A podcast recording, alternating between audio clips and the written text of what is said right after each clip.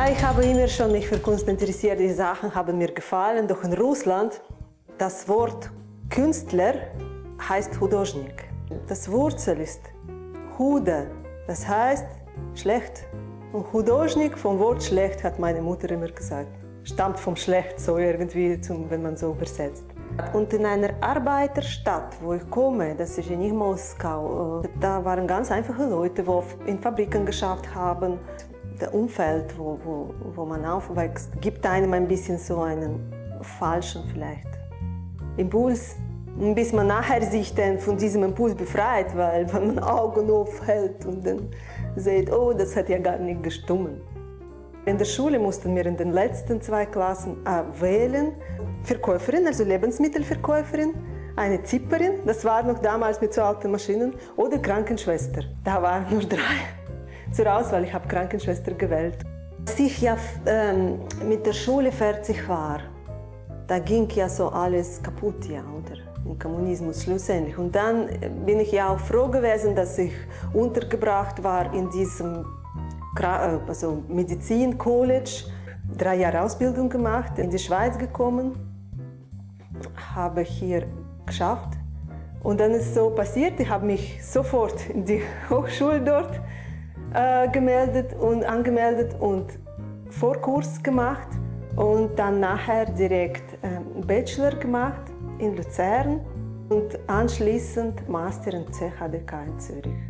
So ist mein künstlerische Bahn so angefangen, voll so gerollt. Und schlussendlich sehe ich, dass es das Richtige ist. Also zu dem bin ich auch mein ganzes Leben äh, gelaufen, was ich jetzt mache. Ich schöpfe sehr viel aus meiner Erinnerung. Ich habe mehrere Arbeiten, die mit Russland zu tun haben. Ähm, ob das mal das Bild heißt Mittag, das fließt hinein, das kann man auch nicht wegnehmen. Das ist so ein interkontinentales Klima. Plus 40 im Sommer, minus 40 im Winter. Hm? Das ist gerade ein Quass-Kanister. Das ist ein Erfrischungsgetränk, das man im Sommer in Russland trinkt. Super gut. Fast weiße, diese überhitzte Umgebung, das Verschmelzen vom äh, Hintergrund, Straße, Menschen, das das ist genau dieses Gefühl, wo ich habe von, von meinen Erinnerungen. Bei dieser Arbeit kritisiere ich das autoritäre System des kommunistischen Regimes damals. Das sind im Gegensatz zu traditionellen Porträtmalerei, wo Gesicht das Wichtigste ist, zeigt diese Arbeit monumentale, große Beine von Schulmädchen, die in die erste Klasse gehen. Sie tragen Schuluniformen und ähm, Kniesocken, wie man damals so getragen hat. Das sind natürlich wieder meine Erinnerungen. Das ist nicht gerade auf die jetzige Situation. Und wenn Menschen für ein Porträt passieren, konzentrieren sie sich auf ihr Gesicht und sie vergessen die Beine.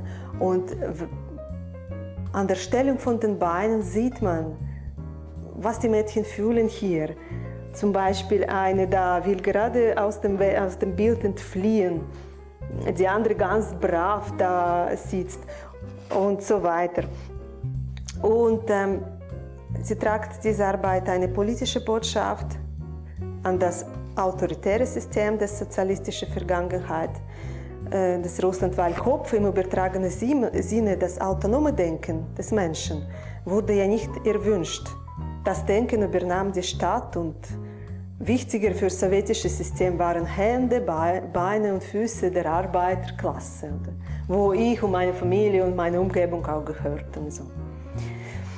Doch hier zeige ich auch eine Befreiung davon, von diesem System, weil, von diesem Regime, weil dies, das letzte Mädchen, das, die Beine von ihr, die scheinen von einer Erwachsenen zu sein, zu Vergleich, und sie steht hinter der Bank. Sie hat die Grenze überschritten. Sie denkt anders und entscheidet selbst. Ich schaffe auch mit Performance zu Gegenteil zur Malerei. Das finde ich sehr schön. Weil Malerei ist etwas Langsameres, Performance ist etwas Schnelles. Oh. Das ist eine Epilationsperformance, die ich in äh, Zürich auf der Bahnhofstraße gemacht habe, gerade vor dem Gilmole-Eingang, wo Kosmetikabteilungen so, äh, dort sind, so im Ege. Man macht das immer mit hinter geschlossenen Türen. Und ich habe meine Beine öffentlich epiliert. Ich erinnere mich immer an Träume, die Serie heißt ja Träume. Und in den Träumen hat man immer so ein spezielles Gefühl, wenn man sich im Spiegel schaut. Manchmal sieht man, also ich achte auf meine Träume und manchmal sieht man sich einfach nicht ganz genau. Und wenn man sie ganz genau sieht, also das ganze Gesicht oder so, dann, dann ist eine ganz andere Person. Man ist ja gar nicht ähnlich. Weil dann, dann, das erlebt man einfach so Sachen, was man in unserer Welt nicht erlebt. Das, das finde ich super. Ich träume. Aber sehr viele Sachen, wo ich träume, bringe ich auch auf Bilder. Manche Sachen vielleicht noch nicht gebracht, das staut sich so an. Mal, wenn man träumt und ist es auch Kippe, ist das jetzt schon ein, ein Albtraum oder ist das noch ein Traum, wo, wo spannend ist? Und so? Ja, und das, das versuche ich immer etwas noch so eine Ebene, wo, wo nicht fassen kannst. Also man kann es wie so erspüren. Das versuche ich immer zu machen. Ich hatte genau so einen Bär, nur in Blau, so einen großen, auf Geburtstag, als er zwei Jahre alt war, gekriegt. Jetzt weiß ich nicht, wo er ist, aber ich weiß, er war schon, Augen sind rausgekehrt und ich habe immer mit dem geschlafen und ähm, die, die Teddybären, die sind Beschützer und die, die sind Freunde und da will ich, Kinderbilder sind doch auch Kinderbilder für Erwachsene irgendwie. Ja, das sind sehr viele Symbole, wo verpackt sind und ich denke, jeder kann etwas finden. Kunst ist äh, Freiheit zu tun, was man meint und was man möchte. Und ich verstehe andere Menschen durch Kunst viel. Man versteht einfach den Menschen besser, wenn man ihre Kunst sieht. Man muss ja gar nicht groß sprechen. Dann weiß man, was er meint und wie er sich fühlt.